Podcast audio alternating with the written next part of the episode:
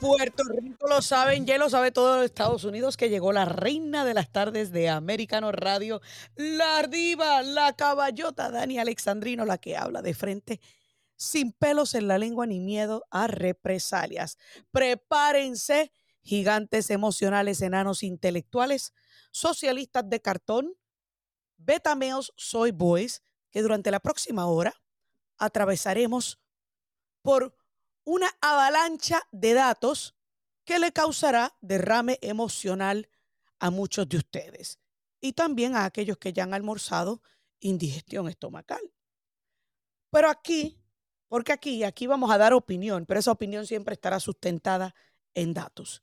Y a la hora de la verdad, la opinión no es un billete de 100 para caerle bien a todo el mundo, y los datos son los datos y no le importan las emociones. Gracias a todos los amigos que se conectan a través de las diversas frecuencias radiales a través de todo el país y también a aquellos que han bajado la aplicación de Americano Media a su celular. Muchísimas gracias por decir presente en esta conversación. Vamos entonces a comenzar. Mire, porque usted sabe que yo vengo aquí y aquí no se salva nadie. Aquí si yo le tengo que dar un leñazo a un republicano se lo doy. Porque aquí no estamos casados ni con apellidos, ni con, ni con apellidos, ni con partidos. Aquí estamos casados con la verdad y con lo que es correcto. Y usted sabe que yo he criticado tanto a Trump como a Ron DeSantis por diversas cosas. Pero esto que acabo de leer me da risa, porque la prensa progresista insiste en seguir sembrando cizañas entre Ron DeSantis y Donald Trump. Que claro, Donald Trump sabe que a DeSantis es el número dos, el que está en segundo lugar, y él lo, ha dicho y lo dijo la semana pasada en este programa. Eh, bueno, este programa, en este programa no, déjame aclarar que después Miriam Minion se enoja. Pusimos el audio en este programa. Este, él dijo de que pues hay que tirarle el número dos porque el número, no, mijito, no, no, señor presidente, no hay que tirarle el número dos. Óigame, si usted es el número uno, usted no le tira a nadie. Deje que todos hablen de usted. Pero usted no le habla, no habla de nadie. ¿Por qué usted cree que hay tantos que hablan de mí? Porque quieren copiarse de la mejor, de la reina, de la diva, de la caballota. Porque quieren imitar a la reina de las tardes de Americanos Radio. Y usan el contenido de este programa para sus programuchos de quinta y para sus artículos de sexta. Y a eso es que se resume la verdad. Pues resulta, y sí, yo puedo entender que DeSantis, con esta historia que vamos a hablar ahora, quiera tirarle a Trump. Porque, pues miren, en, la posición de DeSantis, DeSantis sí está en las de hacer que el número uno, o el que está en primer lugar, pierdan los estribillos y lo ataque, eh, porque se posiciona más con la gente del número uno. Así que a DeSantis sí le conviene tirarle a Trump. Pero Trump no debe estar respondiéndole a DeSantis. ¿Y qué pasa? Yo me río cuando yo veo a aquellos que apoyan a DeSantis decir no, porque es que la prensa dice tal o cual cosa de DeSantis. Señores, bájense de esa nube. ¿Ustedes realmente creen que la prensa progresista está del lado de DeSantis? Supongamos, supongamos, y esto es antes, todavía no he entrado en el tema, pero supongamos que sea DeSantis el nominado, que lo veo muy improbable. A menos que ocurra un Hail Mary, como en el fútbol americano, o sea, un, un milagro de último minuto que descalifiquen a Trump y DeSantis sea el nominado. Eso lo dudo, pero supongamos. Yo le garantizo a ustedes que la prensa propagandista no va a estar de plácemes con De Santi, no lo va a aplaudir, no le va a poner reportajes que lo favorezcan y van a seguir machacándolo y machacándolo y machacándolo. Ahora, en esta discusión y en esta pelea con Trump, obviamente ellos suelen favorecer a DeSantis porque el odio a Trump es tan monumental que algunos reportajes parecen favorecer a DeSantis. Pero a la hora de la verdad, ningún republicano va a ser favorecido por la prensa de izquierda de este país. Pues resulta que The Hill, que créame que esto es un medio de izquierda, dice que DeSantis acusa a la administración de Trump de haber coludido con las grandes compañías tecnológicas para enterrar la, la historia de la compañía de, de, la, laptop de Hunter Biden en el 2020. Espérense, déjenme reírme. Mira, búsqueme una risa ahí, búsqueme una risa bien grande, burlona, eh, Master Control. Señores, porque es que de verdad que hay que ser tan estúpido para creerse semejante barbaridad. Cuando hay varias y diversas encuestas que demuestran que con solamente el 18% de los demócratas que supieran sobre que se hayan enterado de lo de la historia de Hunter Biden y de la computadora de Hunter Biden en octubre del 2020, eso hubiese provocado que ellos votaran de otra forma, o sea, que no votaran por Biden, sino por Trump. Señores, solo con eso le deja saber a ustedes que no hay forma de que Donald Trump, o sea, e, es como decir que él quiso a propósito sabotear su propia campaña. Dígame que eso a usted le hace sentido. Eso no hace ningún sentido. Especialmente. exacto, exacto. Esa risa es más, más burlona que la mía. Eso no hace ningún sentido. Eh, eh, aquellos de nosotros que leímos los Twitter files, sabemos que el FBI, allá el séptimo piso, los líderes, que son todos un chorro de politiqueros baratos, coludieron, sí, con la prensa propagandista y con, y con las compañías tecnológicas. Pero todos sabemos por qué. Porque odiaban a Trump. A eso es que se resume esto. Señores, no estamos hablando de personas que favorecían a Trump. Recordemos que hubo 51 ex miembros de la comunidad de inteligencia, incluyendo, incluyendo el ex director de la CIA, que escribieron una carta impulsada por Anthony Blinken, el hoy secretario de Estado, que atacaba la historia de la computadora de Hunter Biden y la catalogaba como desinformación rusa. Así que yo no me explico cómo la gente de Ron DeSantis es tan ingenua o tan estúpida como para atreverse a decir que fue una colusión o una acción de parte de la administración de, de Donald Trump para poder, para poder ocultar la historia de Hunter Biden cuando todos sabemos que la historia de la laptop de Hunter Biden fue en aquel momento el October Surprise.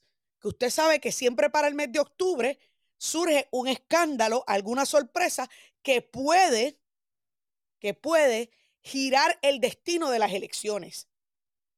Y en aquel momento, el October Surprise era el escándalo de la computadora de Hunter Biden que Twitter bajo la incumbencia de Jack Dorsey y de todos los demás líderes progresistas, regresistas, socialistas, tomaron acción deliberada para no solamente eliminar cualquier índice y señalamiento de la, historia de la computadora de Hunter Biden, sino que por dos semanas consecutivas pusieron en hold la cuenta del New York Post uno de los periódicos más antiguos de la historia de los Estados Unidos, fundado por uno de los fundadores de la gran nación, Alexander Hamilton. Entonces, yo me pregunto, creo que fue Alexander Hamilton, tengo que corroborar eso, o Hamilton o Jefferson, fue uno de los dos. Y yo me pregunto, ¿realmente la gente de DeSantis se cree semejante barbaridad como para decir que Donald Trump se autosaboteó su campaña. Hay que ser un verdadero imbécil o hay que estar tan y tan desesperado por atención porque las últimas encuestas ponen a DeSantis bajando y bajando, bajando más en las encuestas y a Trump subiendo más. Hay que ser verdaderamente imbécil para creer semejante barbaridad. Es como yo decir que yo estando en primer lugar, voy a venir y voy a sabotear mi programa para dejar que el vecino me gane. Señores, yo soy competitiva. Yo no voy a dejar que nadie me gane. Yo voy a dar el todo, el pellejo lo dejo en la línea del combate, pero yo voy a ganar y yo voy a llegar número uno. Así que pensar o decir o, o de alguna manera imply, como dicen en inglés, insinuar que la, que la administración de Trump a propósito coludió con estas empresas tecnológicas para sabotear una historia que le pudo haber dado la victoria a él es absurdo. Es verdaderamente absurdo. Tengo que hacer una pausa, señores. Vamos a seguir hablando de este y otros temas. No se mueva que ya regresamos con más. Dani Alexandrino, hablando de frente. Mom deserves the best, and there's no better place to shop for Mother's Day than Whole Foods Market. They're your destination for unbeatable savings, from premium gifts to show-stopping flowers and irresistible desserts. Start by saving 33% with Prime on all body care and candles. Then get a 15-stem bunch of tulips for just $9.99 each with Prime. Round out Mom's menu with festive rosé, irresistible berry chantilly cake, and more special treats. Come celebrate Mother's Day at Whole Foods Market.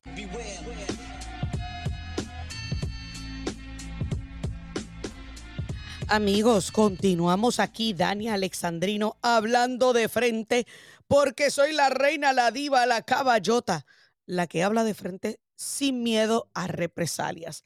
Y vamos a continuar hablando un poquito más sobre esta absurda acusación de, de, de Santis de que Trump conspiró con las compañías tecnológicas para ocultar el caso de Hunter Biden, que a mí me parece tan ridículo que él se haya autosaboteado su campaña a sabiendas de que luego estuvo en una batalla tratando de probar que hubo fraude en algunas ciudades. Así que una cosa como que no, no encaja con la otra.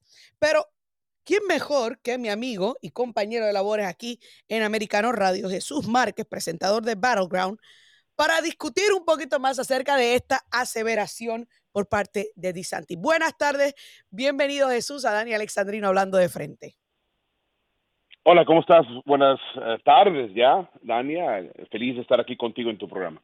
Un placer tenerte, Jesús. Jesús, yo no sé si tú piensas igual que yo, pero cuando yo leí este reportaje, yo dije, pero realmente DeSantis se cree semejante estupidez que la administración de Trump o que la campaña de Trump se autosaboteó una victoria. ¿Tú qué piensas? No, mira, lo que, lo que pasa es esto. Eh, Ron DeSantis está dándose cuenta que a pesar de tener el apoyo de los multimillonarios eh, agentes del Estado profundo, del establecimiento, de tener todo el dinero que ese establecimiento ofrece para ganarle a Donald Trump, sus encuestas, las encuestas indican que, que sigue perdiendo. acaba de salir una encuesta ahora mismo de la Florida, que es el estado donde él se supone que debe tener una, una ventaja, y ahí Donald Trump le va ganando por 20 puntos en la Florida. O sea que eh, el, el, el, señor eh, Ron DeSantis está perdiendo en todos los ángulos, en los estados también de primarias, Ohio, eh, New Hampshire, Nevada, este, todos estos estados que son los principales para iniciar esta contienda de, de la presidencia, los está perdiendo. Y eso está haciendo que se desespere. Si, si tú te acuerdas, al principio, la, la estrategia de DeSantis era no atacar para nada a Donald Trump, ni siquiera mencionar su nombre. Ahora ya cambió eso y ahora está eh, haciendo ese, ese ataque, pero que no le va a resultar. Claro, y eso mismo, incluso yo había hablado de eso con nuestro director político Alfonso Aguilar, que, que piensa que a quien el establecimiento y los multimillonarios impulsaron a la campaña para el ataque contra Trump es a, a Chris Christie, o sea, porque eh, porque eh, eh, a la hora de la verdad, Chris Christie no tiene la, la, mayor posibilidad de ganar y ellos para no empañar a Ron DeSantis, pues lo meten ahí al gordito para que venga a, a, atacar a Donald Trump. Pero todos nosotros hemos leído los Twitter files. Yo me pregunto, ¿será que Ron DeSantis no leyó los Twitter files o está siendo mal asesorado? No, sí, mira, eh, lo que dice Ron DeSantis es que si él eh, hubiera estado en la presidencia, que él hubiera ah, eh, eh, pues corrido, sacado, hecho una limpia de cara, que supuestamente es lo que él dice que Donald Trump falló en hacer y que por eso le, le, le, hicieron desde adentro de su administración es, ese sabotaje. Ahora, eh, algo sí te digo, es cierto que dentro de la administración de Donald Trump había sabotaje, pero de que estuviera coordinado o que estuviera coludido, eh, este, eso es algo ridículo. Lo que sí sabemos es esto, lo que no, eh, el, el presidente como tal no puede llegar y, pues despedir a, a, todos los, empleados federales. Recuérdate que en el, gobierno federal hay tres tipos de posiciones. Una es los, los elegidos por el pueblo por medio de voto, la otra es los, que son appointed o apuestos ahí por el presidente, y los otros son los, los, los eh, empleados regulares. El problema del Estado profundo y de, que, tenemos en este país es en esa parte, en la parte de los, los ah, empleados regulares dentro del FBI, del Departamento de Justicia, etcétera, etcétera. Entonces, el son los empleados de carrera. Discúlpame que te interrumpa, son los empleados de carrera. Exacto. Que tienen carrera, en ese. Ok. Sí, la, es, es, es, la gran burocracia que es permanente en Washington, que por eso cuando entra un presidente y sale el otro y llega el otro, eh, ese, ese establecimiento se queda ahí y ya es el unipar, ya no es de uno o del otro, sino que es un establecimiento, es el, el famoso swamp. Entonces, para, para eh, cuando entró Donald Trump a la presidencia, él tenía que llenar eh, alrededor de seis mil posiciones. Únicamente tuvo gente para 1.500 posiciones. El resto lo llenó el establecimiento, pero eso fue algo que ahora va a ser diferente. En este momento hay organizaciones como American First Policy Institute que están trabajando con eh, el presidente Donald Trump o con quien quiera que vaya a ganar la, la, la, nominación, que va a ser Donald Trump seguramente, para tener listos a esos seis mil empleados y poder reemplazarlos, uno. Pero aparte de eso, el establecimiento que no se puede hacer appointe para el presidente, eh, entonces ellos para eso tienen que hacer una orden ejecutiva para poder cambiar a esos eh, esos esos uh, empleados eh, pues federales. Hay una ley, la, te invito a que la, la, busques por ahí, el Pendentlón Civil Service Reform Act. En este en esta ley que eh, fue hecha precisamente para restarle poder al presidente, al ejecutivo, de poder eh, despedir a, esas, a esos empleados federales, pero se puede cambiar por medio de un orden ejecutivo y que se vaya a la corte. Ese es el, el, plan que, que, tiene Donald Trump. Ahora, y, y, se nos va el tiempo volando aquí, eh, Jesús, pero obviamente existe la posibilidad de que Donald Trump sea el nominado. Bueno, la gran posibilidad, eso es lo que va a pasar. ¿Crees tú que la campaña de DeSantis está esperanzada en el, en el rumor este de que, bueno, lo están preparando porque si acaso inhabilitan a Trump, pues entonces DeSantis es el heredero aparente? Así es. ¿Tú crees que por eso es, que está pasando ese Es el plan. Ese, es el, ese es el único, el único camino para que Ron DeSantis llegue a ser el nominado republicano es de que inhabiliten a Donald Trump por medio de alguna de las, de las, de las investigaciones, demandas, etcétera, que tienen en, en su cuenta. Esa es la única. Entonces, eso me hace pensar a mí que Ron DeSantis eh, en vez de estar del lado de Donald Trump apoyando de que el Estado profundo no lo inhabilite, que no le utilicen el, Departamento de Justicia, FBI, etcétera, en contra de él, quiere decir que detrás de bambalinas está en favor, estaría en favor para que eh, inhabilitaran a Donald Trump, porque es la única forma que pudiera llegar a ser el nominado él. Pero te pregunto, ¿eso no sería contraproducente para él como candidato? Porque, o sea, se supone que él lo que quiere es poder ganarse a esa gran base que está apoyando a Donald Trump. Exacto, y por eso no suben las encuestas, porque la gente, el pueblo ya se dio cuenta de eso. Ya, eh, ya, le, ya, miró, por ejemplo, que los, los Ryan, los Paul Ryan del mundo están apoyando a, Ron DeSantis. Ya miró que los, los, eh, los Mitt Romney del mundo están apoyando a, Ron, a, DeSantis. Entonces la gente no, no, no se le puede tomar el pelo, la gente ya se dio cuenta de eso y por eso te digo que no hay ninguna posibilidad de que eh, eh Ron DeSantis suba en las encuestas y que gane la, nominación. Ahora, y, yo estoy de acuerdo contigo, Jesús. Yo no creo, yo creo que la estrategia que están ejecutando es la errada.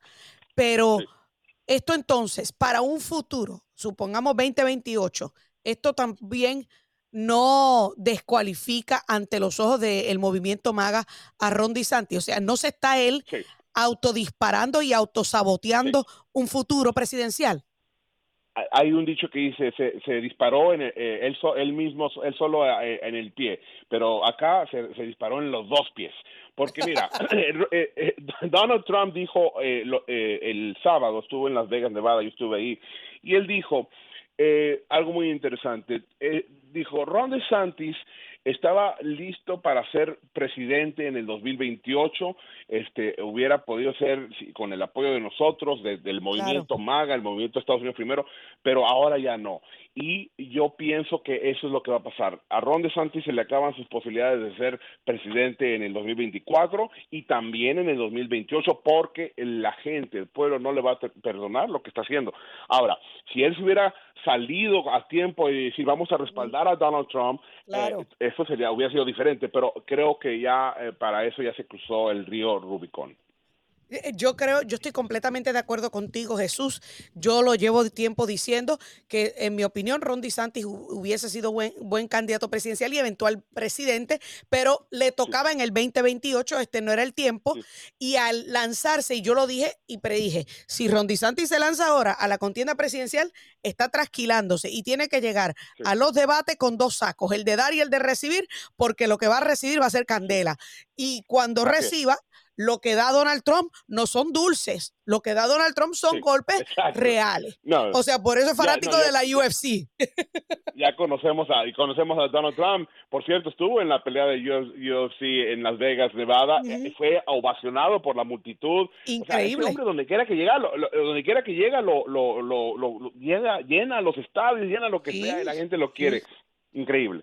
Y, ese es el problema que Ron DeSantis tiene. Ron DeSantis no tiene ese carisma que tiene Donald mm, Trump. y, ojo, ah, él, Ron DeSantis se creyó el cuento del establecimiento, los multimillonarios, los, pesos gordos que llegaron y dijeron, corre, yo te, te apoyamos, y él se la creyó y le va a pasar factura. Increíble. Muchísimas gracias, Jesús Márquez, presentador. Escúchenlo esta noche a las 8 de la noche en Battleground Americano. Muchísimas gracias, Jesús, por estar con nosotros. Qué bueno que yo no soy la única que piensa de esa manera. Hacemos una breve pausa y ya regresamos con más. Dani Alexandrino hablando de frente aquí a través de Americano Radio. I'm literally on fire right now. I just got off the phone with my wife, who took my nine and seven year old boys to the doctor today to get physicals for tackle football and school next year and all that other. The first, my nine-year-old son went in first, and the first thing this woman asks him is if he identifies as a boy, a girl, gender fluid, or non-binary. My son, he's never heard of any of that before. You've been dealing with him your whole life. He is clearly a boy's boy. So what are you trying to plant a fucking seed in his head? I, the only thing I could be thankful for is that my wife took them instead of me. And props to my wife because she said something. And if she didn't, they would asked my seven year old son the same question. Increíble. Ahí escucharon ustedes a un padre enfurecido porque la pediatra le preguntó a su hijo de nueve años si tenía género fluido, si se identificaba como nene, como nena. ¿De cuándo acá un pediatra debe estar haciendo semejante y estúpida pregunta? Mire, y yo se lo dije a ustedes, y yo voy a abrir la línea telefónica, que ya mismo vamos con la línea telefónica al 305-482-6588 para que vayan llamando. Pero quiero, quiero contarles una anécdota, creo que la conté ya en una ocasión. Ustedes saben que yo estoy a 23 días de dar a luz o de mi, fecha de parto, pero creo que el bebé se va a adelantar porque ya estoy sintiendo algunos dolores aquí y allá. Pero ese no es el tema. El tema es que yo no puedo salir del hospital sin que el personal del hospital tenga en el récord un pediatra que ya yo haya escogido para mi bebé. Y un día estamos haciendo un research en internet buscando pediatras que aceptan el plan médico que tenemos. Y nos sale una lista de pediatras. Y cuando estoy leyendo que sus especializaciones, que sus intereses, que esto y que lo otro, señores, más del 75%, 75-80% de los, de los pediatras que vimos tenían la basura esta de transgénero, transición, binario y toda esa basura del abecedario en su descripción o en sus intereses o especialidades. ¿Qué pasó con simplemente encontrar un pediatra que me diga que mi bebé está bien de salud? ¿Qué pasó con simplemente encontrar un pediatra que me ayude a determinar si los cólicos del bebé son a consecuencia de X, Y o Z? A mí no me interesa que ningún pediatra esté discutiendo con mi hijo si es nene, nena, género fluido, qué sé yo qué, qué sé yo cuánto.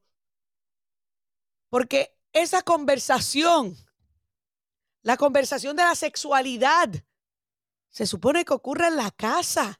A mí no me interesa que ningún extraño, ni maestro, ni doctor, ni pediatra, ni nadie esté tratando de influir la mente o confundir a mi hijo.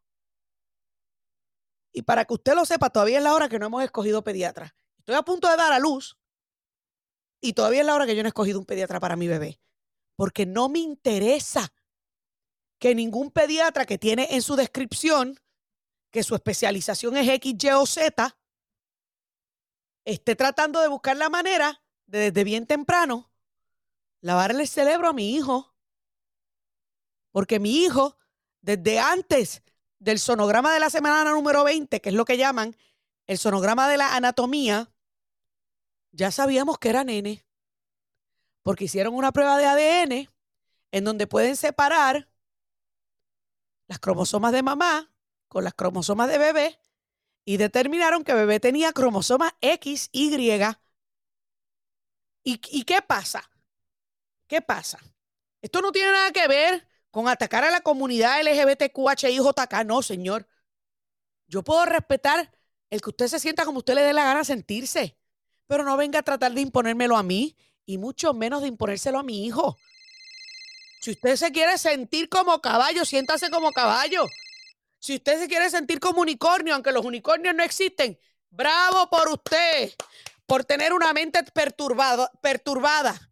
Siéntase como unicornio, pero no venga a decirme a mí que yo tengo que aceptar y reconocer que usted es un unicornio, porque claramente usted está mal de la cabeza y hace unos cuantos años atrás esas palabras o esa percepción de que usted se cree unicornio lo hubiese, lo hubiese llevado al piso número 13 de un hospital, que es lo que llaman el psych ward, el ala psiquiátrica.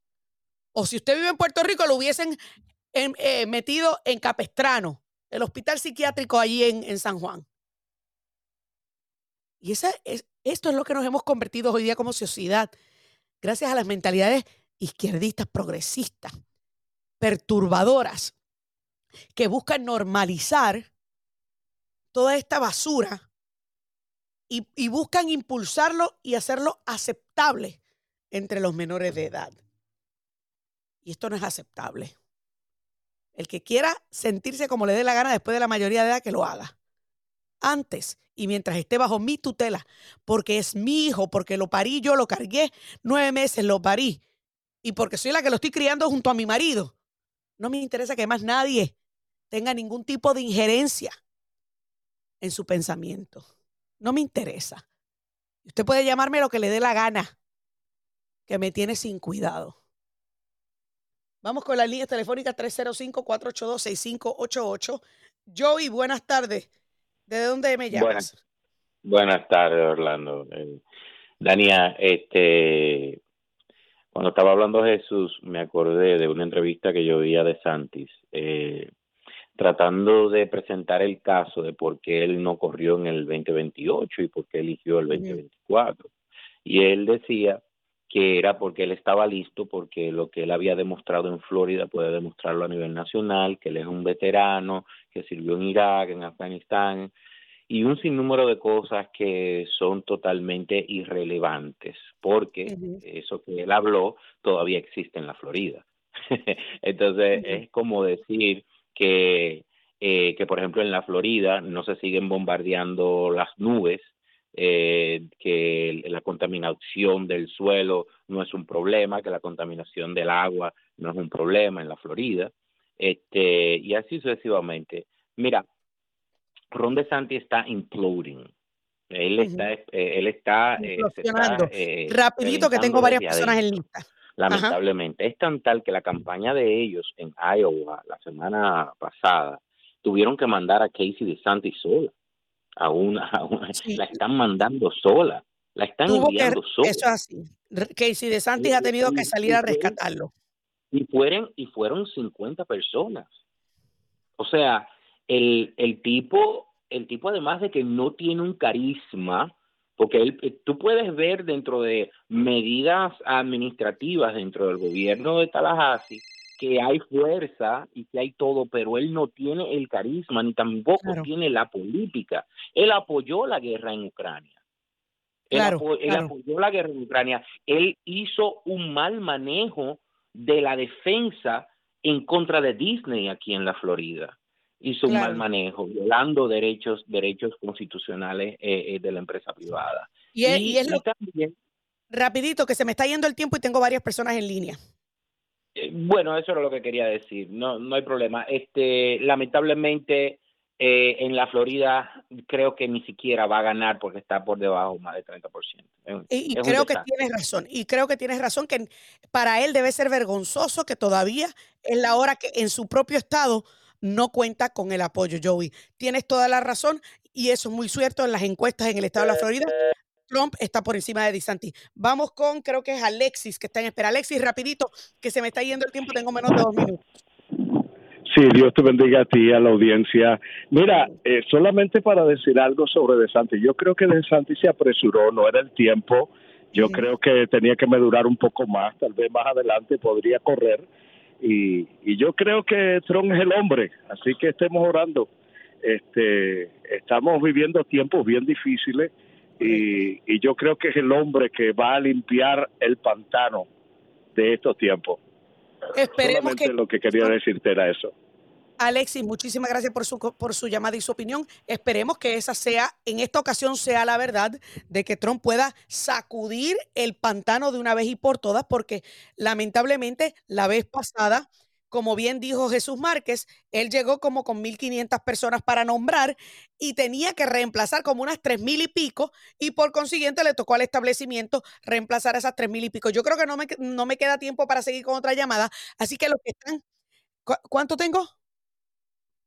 Ok, tengo aproximadamente un minuto. David, rapidito. Adelante, ¿desde dónde me estás llamando? Adelante, David. No estoy escuchando a David. pediatra verdadero. Ahí, adelante, David. Repítelo otra vez que no te escuché.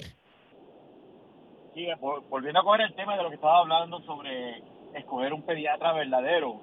Pues mira, yo te recomiendo que busques un pediatra con canas, o sea, un pediatra mayor, porque lo que está saliendo de las escuelas de medicina es eso mismo las escuelas de medicina están contaminadas con, esa retórica. Tengo cinco segundos. Tengo que ir a pausa. No te me vayas, David. Quédate ahí, quédate ahí, David. Tengo que hacer una pausa y ya regresamos contigo aquí en Dani Alexandrino hablando de frente.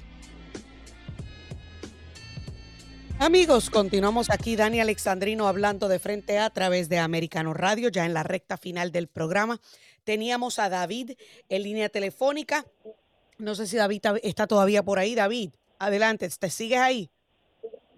Sí, aquí estoy. Uh, Dime. Sí, te estaba hablando de que quería retomar el tema que estabas hablando sobre cómo los médicos, los pediatras en particularmente, que es lo que tú necesitas en este momento, ¿verdad? Que, que es una cosa increíble porque lo que han hecho con el aborto y ahora con la sexualidad de los niños que no han nacido aún, aún todavía.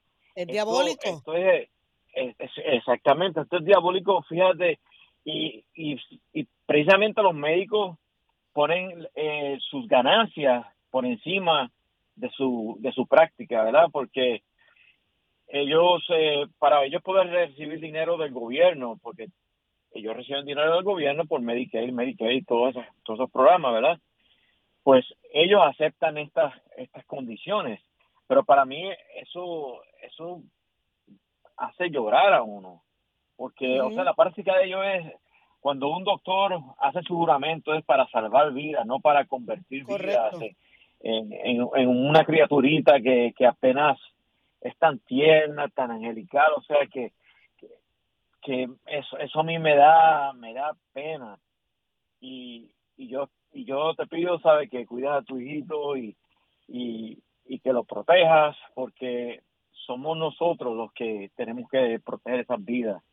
Porque Amén. son unas criaturitas y te deseo lo mejor.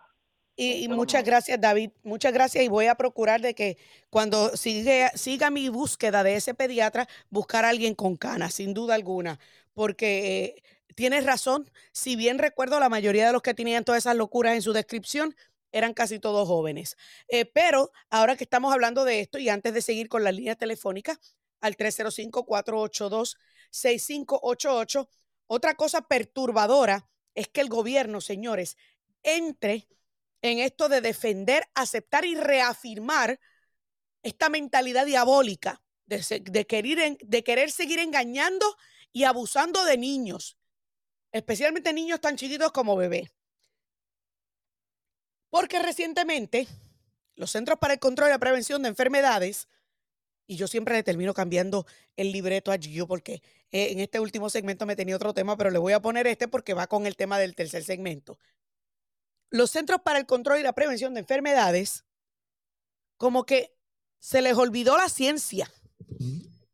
Y acaban de ofrecer te- eh, advice, advice, eh, recomendaciones, ¿verdad? De cómo mujeres trans pueden seguramente dar pecho a un bebé. Sí, así como usted lo escucha una mujer trans, que en otras palabras es alguien que tiene cromosomas XY y jamás y nunca tendrá glándulas eh, mamarias y jamás y nunca producirá leche ni tampoco podrá amamantar un bebé. Pero los Centros para el Control y la Prevención de Enfermedades, bajo la incumbencia del viejo de, de- demente de Joe Biden, pretende poner ahora una lista de cómo darle pecho adecuadamente a un bebé si eres una mujer trans. No, señor, no puede. Porque no tiene seno. Porque nunca va a salir leche de ese pecho. Y porque lo que hace es torturando a un bebé que está con hambre. A ese punto hemos llegado en este país, en esta sociedad. A mentes perturbadoras. Pero usted, mire, yo quiero que usted escuche aquí a Megan Kelly hablando precisamente sobre esto, porque ella dice algo al final de esta intervención que tiene toda la razón. Porque yo estuve viendo un vídeo de uno de estos que ni siquiera es un, eh, sí, exacto, de una de estas mujeres trans, o sea que en otras palabras es un hombre que de seguro todavía tiene el winino colgando con un bebé pegado a su pecho. Y luego del vídeo del bebé pegado a su pecho, a una tetilla, porque eso no es ni pezón, mostraron fotos de él con unas, eh, unas pinzas apretándose las tetillas para obtener placer sexual. Así como usted lo escucha. Vamos a escuchar esto. advice to men who want to masquerade as women on how to chest feed babies. There is nothing about the significant risks to a baby, not to mention torture of an infant trying to suckle at the fake breast of a man who nine times out of ten will be getting off sexually. This is the CDC. Nine times out of ten will be getting off sexually. Y así es, porque el video que yo vi de este transgénero, que le voy a decir el nombre ahora mismo, porque usted sabe que aquí yo hablo con datos, se llama Maika Minio Paluello, una mujer trans del Reino Unido, básicamente aparece en una foto tratando de darle pecho a un bebé, a un bebé. Y hablando de la maternidad y de cómo este, la- las facturas de agua han, han subido, de- de- el- han subido y lo difícil que es ser mamá. No, imbécil, tú nunca vas a ser mamá porque tú sigues teniendo el winino colgando y sigues teniendo cromosomas XY y tú nunca tendrás glándulas mamarias y tampoco podrás amamantar a una criatura. Pero a ese punto hemos llegado con gente en este país. Me gustaría saber qué piensan las mujeres. 305-482-6588 de esta locura. Que gracias a Dios que esta loca de mente está por allá en el Reino Unido, porque allá sí que están locos. Mercedes, buenas tardes. ¿De dónde me llama? Sí, buenas tardes, mi amor. Yo te ya hablo de aquí de Tampa. Buenísimo, Y adelante. Cuando, cuando oigo, mi amor, todo esto que tú estás diciendo, eh, nada más que reflexiono so- sobre las mujeres que pusimos a este, a este, eh, como dice el, el muchacho que habla, que yo, yo oigo mucho las estaciones de ustedes, al muerto vivo, ahí en ese lugar que está. Porque realmente no pensamos a veces como madre, pensamos como mujer, y entonces cuando hacemos una elección de esa índole, tenemos que saber a quién estamos poniendo como nuestro presidente de este país. Y a veces yo pienso cuando oigo todas esas cosas, que, eh, que creo que es que es como cosas satánicas, cosas que ninguna mente de una persona inteligente eh, se, se le ocurriría. Entonces, eh, qué triste que esta gran nación que nos acogió a todos nosotros, que acoge a todo el mundo, esté cayendo en esta situación. Pero bueno, vamos a rectificar, vamos en el 2024, saber a quién vamos a elegir y acuérdense que esta nación se fundó en Dios primero, familia y, y, y, y después todo lo demás. Entonces hay Claro. que estar bien consciente con lo que vamos a hacer. Eh, hay muchas personas que mire, no están mandando sus hijos a la escuela, déjeme decirle, porque hay madres y padres que están eh, eh, eh, estupefactos, están asustados con lo que cosas le van a enseñar en las escuelas. Claro. Prueba de eso, yo tengo una sobrina mía que tiene tres niños y los sacó a los tres de la escuela y dice que pase lo que pase. Pero mis Claro. hijos no van a aprender nada de la escuela porque en la escuela lo que están enseñando ahora, a- a- ahora mismo es malo. Claro. Yo los voy a educar en mi casa. Gracias, que Mercedes. Dios los bendiga, que Dios los bendiga por el programa tan bueno que hace, mi amor. Amén. Muchísimas gracias. Bendiciones para usted también. Rolando, tengo aproximadamente un minuto rapidito con su comentario. Dios te bendiga, Dania. Me alegro escucharte. Amén. Igual. Eh, Igual. Dania, eh, lo único que voy a decir es, es que mucha gente eh, se ha olvidado de cuál es el movimiento de MAGA, incluyendo tu compañero Peter Vivaldi. No se dan cuenta que si mañana, el 2028, eh, Donald Trump eh, pone un candidato, la gente es capaz que sigue al candidato que Donald Trump pone. Entonces, yo no sé por qué eh, DeSantis se adelantó, sabiendo que todo el mundo está apoyando a Donald Trump. Ese Claro. es mi comentario. claro. Dios te bendiga, mi amor, y que espero que todo salga bien con tu baby. Amén, Rolando. Muchísimas gracias por tu llamada y por tus comentarios. Pero bueno, vivimos en una nación libre donde incluso dentro del mismo partido republicano y dentro de los mismos conservadores podemos diferir. De eso es que se trata, ser libre. Se me acabó el tiempo en esta edición. Que Dios me los bendiga y hasta la próxima. mami que tiene el que se pare